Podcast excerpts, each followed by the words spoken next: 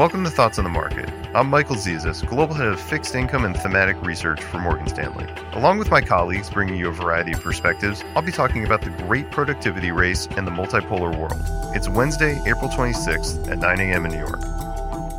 Client questions this week have focused on the U.S. debt ceiling as Republicans in the House of Representatives work to pass their version of a debt ceiling raise. But we think this bill is just one step in a longer process. So we'll return to this topic when there's something more concrete to say about the ultimate resolution and its market implications. Stepping away from that topic gives us the opportunity to focus on a longer term trend impacting the markets, something our research team is calling the Great Productivity Race.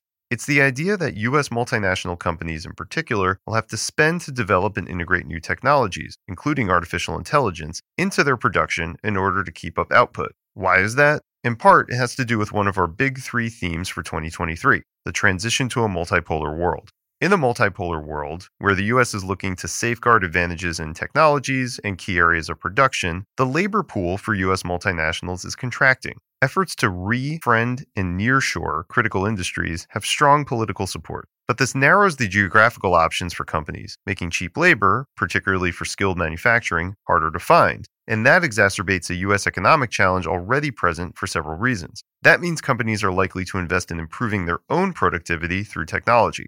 And as our economists point out, there's historical precedent for this. Per one academic study, the Great Mississippi Flood of 1927 led many people to emigrate from some adjacent counties. Those areas modernized agricultural production much faster than others. Another academic study shows that conversely, metro areas that had a significant inflow of low skilled workers in the 80s and 90s were slow to adopt automated production processes. So, investors need to know that some corporate sectors will be able to handle this well, and others will be challenged. Those best positioned are ones less reliant on labor and with ample resources to invest in productivity. Those more challenged rely heavily on labor and have less resources on their balance sheets.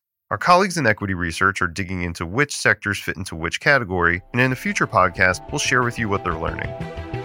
Thanks for listening. If you enjoy the show, please share thoughts on the market with a friend or colleague, or leave us a review on Apple Podcasts. It helps more people find the show. The preceding content is informational only and based on information available when created. It is not an offer or solicitation, nor is it tax or legal advice. It does not consider your financial circumstances and objectives and may not be suitable for you.